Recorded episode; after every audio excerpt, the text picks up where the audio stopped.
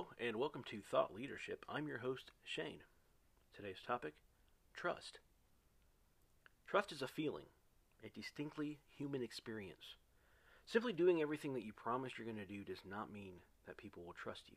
It just means that you're reliable. Now, we all have friends who are total screw ups, and yet we still trust them.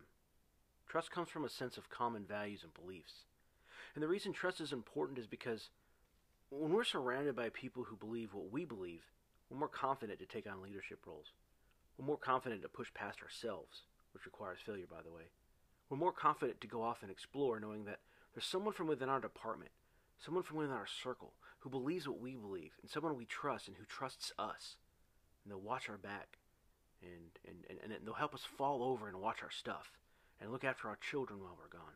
You know, our very survival as firefighters depends on our ability to surround ourselves with people who believe what we believe about the heart and soul of the fire service.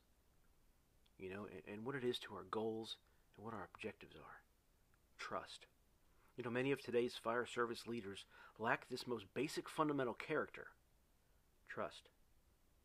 The lack of trust in your leadership can and will trickle down to those around you, and it provides uh, a, a breeding ground for missteps, back office dealings, and, and mistrust among those you spend a third of your life with.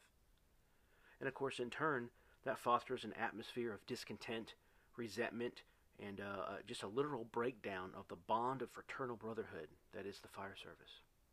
Of course, on the other side of that spectrum, complete trust in one another is a no-brainer.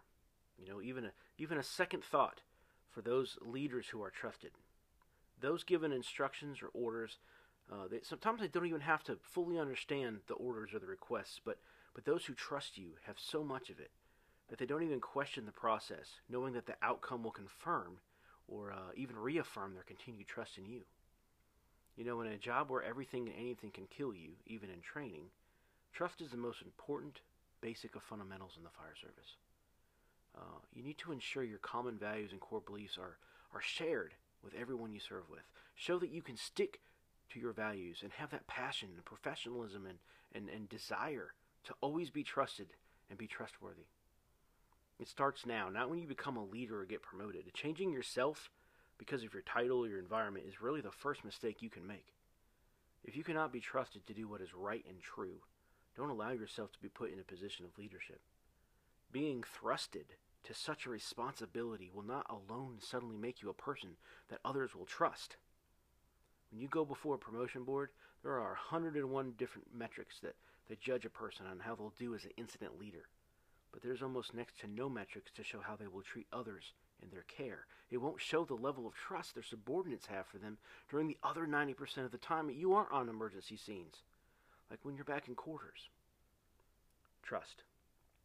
You know the ones who have earned and possess it because everyone wants to work on that shift or go to that station or be on that rig.